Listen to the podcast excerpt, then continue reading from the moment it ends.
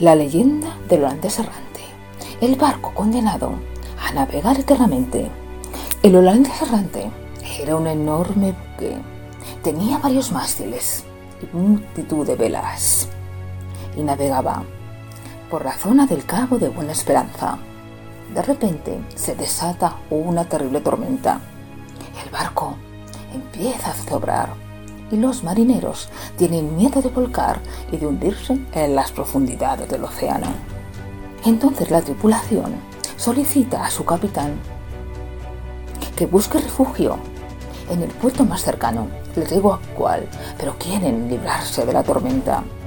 Pero su capitán, borracho, se niega. Y sus marineros tienen mucho más miedo cada vez. Tiemblan pues la tormenta se hace mucho más fuerte. El capitán reta al mismo Dios y le grita, Dios, hunde mi barco si te atreves. Tras pronunciar esas palabras, una figura luminosa aparece en la cubierta del holandés errante. Todos tiemblan de terror. ¿Es un fantasma? ¿Quién es a la cubierta? No es sin lugar a dudas humano. El capitán está borracho de ron y borracho de orgullo y soberbia. Saca una pistola y apunta a la figura, gritándole, ¿quién quiere un viaje tranquilo?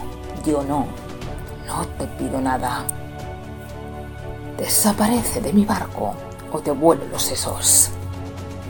En ese momento, la misteriosa forma le lanza una maldición. Y él será tu bebida, y hierro candente tu comida. De tus tripulantes solo conservarás a un grumete. A ese grumete le nacerán cuernos, hocico de tigre y piel de perro marino. Pero ¿cómo te agrada atormentar a los marineros? Yo te convertiré en el espíritu maligno del mar y tu buque acarreará la desgracia de aquel que lo aviste. En ese momento, el holandés errante se convierte en un barco fantasma,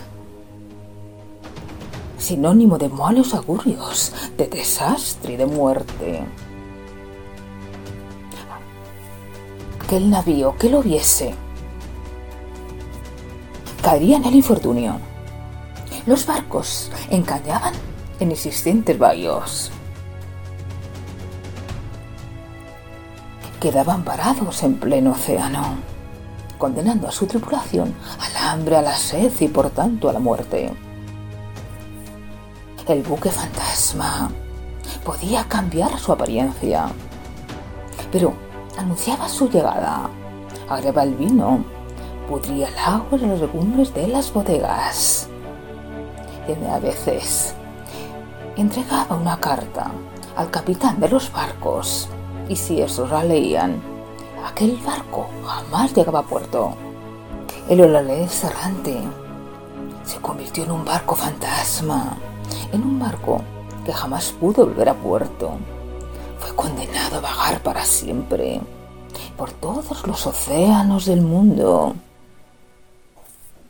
Pero no solo fue condenado él, también condenaba a aquellos navíos que le saludaban o se cruzaban con él, siendo condenados también a vagar por las aguas oceánicas.